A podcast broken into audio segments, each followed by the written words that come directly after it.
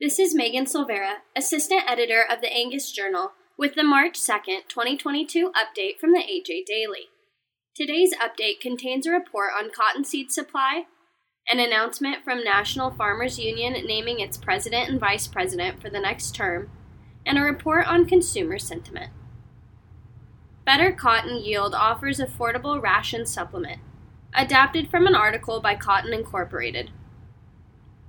Cattle producers can expect to see an increase in whole cottonseed supply this year.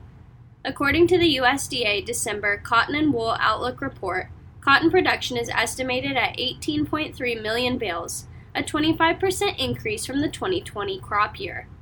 Whole cottonseed supply is estimated to be about 1 million tons more than last year. With the increase in the 2021 U.S. upland cotton crop, producers will see increased availability of whole cottonseed to incorporate into cattle rations.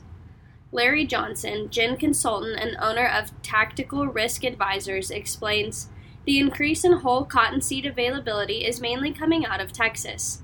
They had a favorable growing season compared to last year, which has increased production.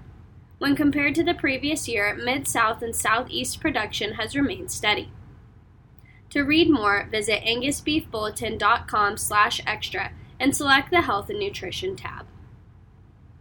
Jeff Kippley, elected Vice President of National Farmers Union, adapted from a release by Lindsay Metzger, National Farmers Union. Delegates to the National Farmers Union 120th Anniversary Convention re elected Rob Larew as president and elected Jeff Kippley as vice president. Their two year term began March 1st and will conclude at the National Farmers Union 122nd Anniversary Convention in 2024. Kippley, who farms with his wife Rachel and dad John near Aberdeen, South Dakota, was motivated to fight for fair market prices. Kippley said policy changes need to take place soon so our children can earn a fair living on the family farm or ranch. This is critical for America's farm families and our rural communities.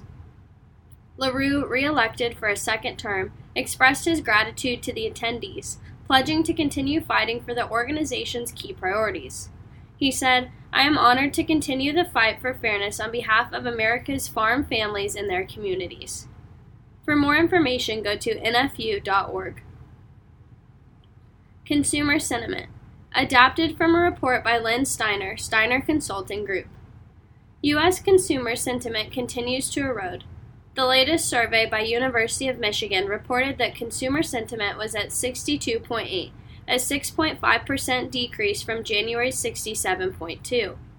The analysis noted that many of the surveys and interviews happened prior to the Russian invasion of Ukraine, so it is likely not fully captured in this data point. The next release is March 11th, which will provide preliminary data for the first half of March.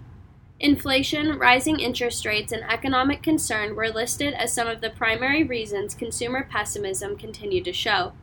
Among the data sets in this series is consumer expectation of inflation, which in February was projected to average 5% in the next year.